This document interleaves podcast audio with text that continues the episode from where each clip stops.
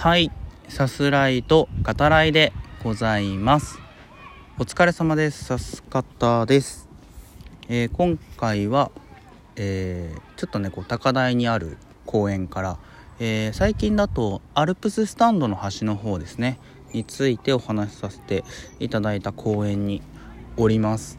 あのさっきねちびっ子たちが今もでもねこう周りで遊んでるんですけどあの他のちびっ子にですね一人の子が「次元が違うんだよ」って言っててあのねここの公園に来るとちょいちょいそのちびっ子のですねあのドキッとする言葉に出くわすんですね。うん、前だとね「お前鬼じゃねえから」っていうのがあったしそのアルプススタンドの端の方をお話しさせてもらった時は「負けた時の言い訳考えてろよ」っていうそんな言葉とねあの出会ったんですけどさっきその「次元が違うんだよ」っていう声を聞いてですねあのもしかしてその言ってる子一緒じゃないかっていう うん、そんな疑問が、えー、湧きました。はい。でこれ夕方に収録してます。あのそういえばというか3月にね入ってますね。全然あの意識してなかったですけどうん、ちょっと暖かくなってきたかなと思ったんですけど今日は寒いですね。比較的、うん、気温が低いですね。でも、うん、周りで遊んでる子たちはみんななんかその上着的なものを着てないというかパーカーとかねロンティーで遊んでますね。ロンティーって今はまだ言うのかな？言わないかもしれないですけどうんあのすげえなって思いますね。はい。であのここの公園ですねあのいいアスレチックがあるんですよ。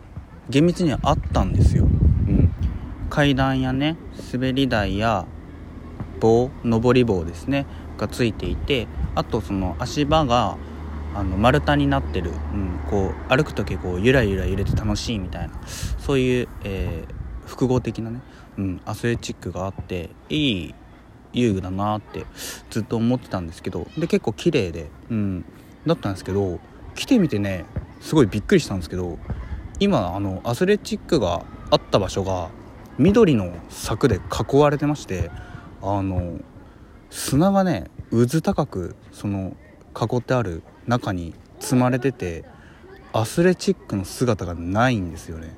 であったはずのところに軽トラがドーンっつって。いるっていうね。どうしちゃったのっていうね。あいつは？あいつは？っていう。どこに行ってしまったの？ってこう公園のね責任者にこう問いただしたい。いやそうではないけど そうでもないけどうん。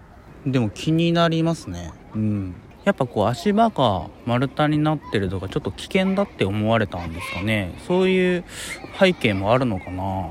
でもそんなまあ悲劇ですよね。が起きた公園にもかかわらずちびっ子たちは本当みんな元気にね遊んでますね。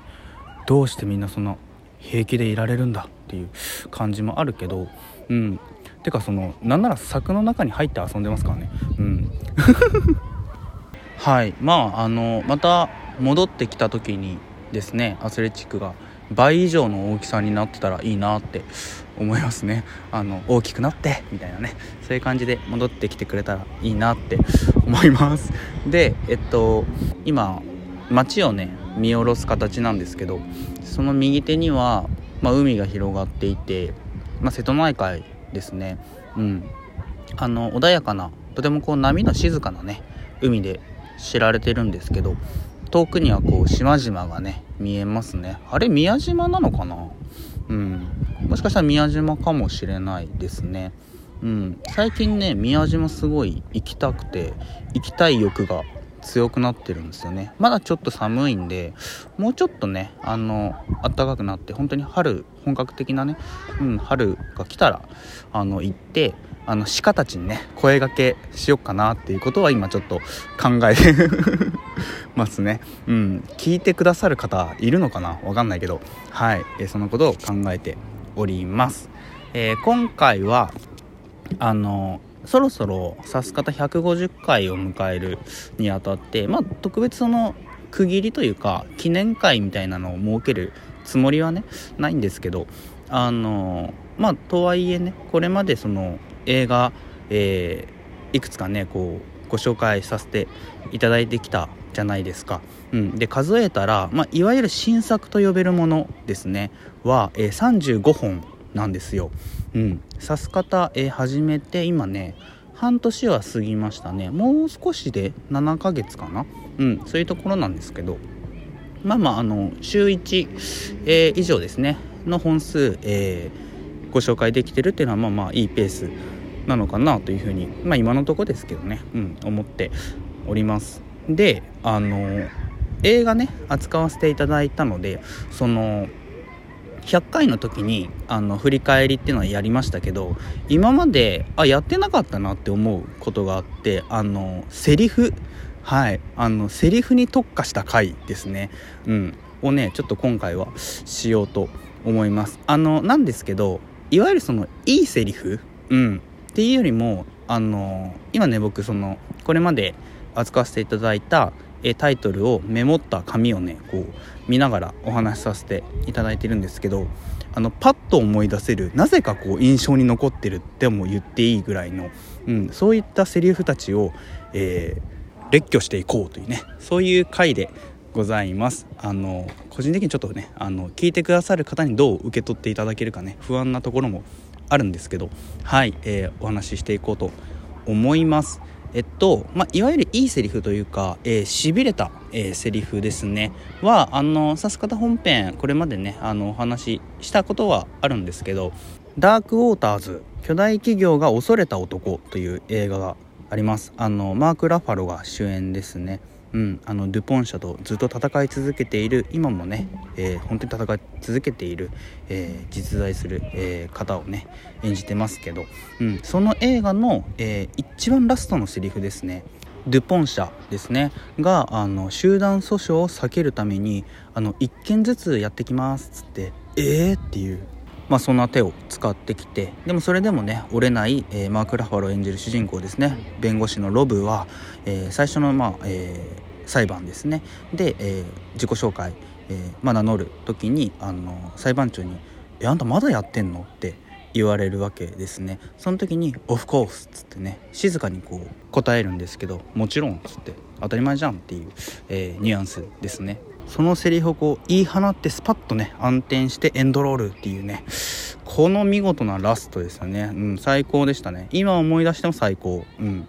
えー、まあ、それがまあ個人的にはそのまあいいセリフ的な意味で、えー、ベストゼリフですけどこれまでの中でね。うん。なんですけどまあそのこっからですね、えー、もう完璧に、えー、独断と偏見で、え印象に残っているセリフを、え言っていこうと思います。はい。えー、っとまず、えー、先行のハサウェイ。はい、えー、ガンダムシリーズですね。うん。これはねあの僕あの実生活でもよく真似してましたね。うん。あのギギっていうえー、少女ですね。がいるんですけど、えー、ギギのねセリフはやっぱいいの多かったですね。やっちまいなよ。そんな偽物なんか。っていうね。そんなセリフも良かったですね。まああの厳密にはギギというよりそのクエスっていうね、えー、別のキャラクターの言葉をこうフラッシュバック的に、えー、ギギが言うっていう、えー、場面なんですけど。これ見てないか見てない方ね。どこまでこう伝わるかっていうのもあるけど。うんうん。あのすごいいいセリフですね。あとはそのえー、軍人とね話してる時の「あなたってパターンしか話せないのね」っていうねその言葉もすごい良かったですね。はいあの今思い返してもなんでこのセリフたちをですね実生活で使ってたんだろうっていうね本当に、えー、不思議ですね。全くわからないですけどね。はい、えー、どんどん行こう。えっとサマーフィルムに乗ってあの日本のね、えー、インディ映画というか、うん、時代劇を愛するね女子高生たちを描いた作品がありましたけど、えー、この中で、えっと、カリンっていう、えー、ラブコメ大好きチームですね。の監督、えー、を務めていたキャラクターがいてえカリンのあてかそのカリンたちの撮っていた「大好きってしか言えねえじゃん」っていうねあの青春映画。ラブコメもすごい良かったけどやっぱそのカリンの、えー、だって勝負したいじゃん」っていうねこのセリフめちゃめちゃ良かったですね。これあの映画的にもすごい大事なセリフですね。それまであのカリンたちをバカにしてきたねあの主人公。たちのグループですね。もうあ本気で映画撮ってるんだなっていうことにねそこで気づくっていう。はい。あと沖田修一監督の、えー、子供は分かってあげない」ですね、えー、主人公、えー、南の、えお父さんですね。ちょっと怪しい宗教団体に入ってるんじゃないか。でも、えその行方をね突き止めて会いたいっていうね、え南に向かって、えー、文字くん、まあ、同級生ですね、えー、文字くんが暗殺気をつけなよっていうね。で南が「うん気をつける」っていうそこもねすごい良かったですね。うんで呪術廻戦はやっぱ覚えてるセリフ多いですね。あの失礼だな純愛だよっていうクライマックスのセリフもいいけどやっぱ個人的にはあの理科も嫌いがすごい好きっていうね。はいというわけで、えー、映画「フリーガイ」に出てくるセリフでこの回を締めたいと思いますえー、ライアン・レイノルズ演じる主人公ですね、まあ、銀行員なんですけど、えー、お客さんにね、えー、かける、え言葉。自分ではこう決め台詞のように思ってるけどそれかっこいいのか？っていうね、うん、その言葉。あのでも月曜日なんでね週の始まりということで。ではいい一日ではなく素晴らしい一日を。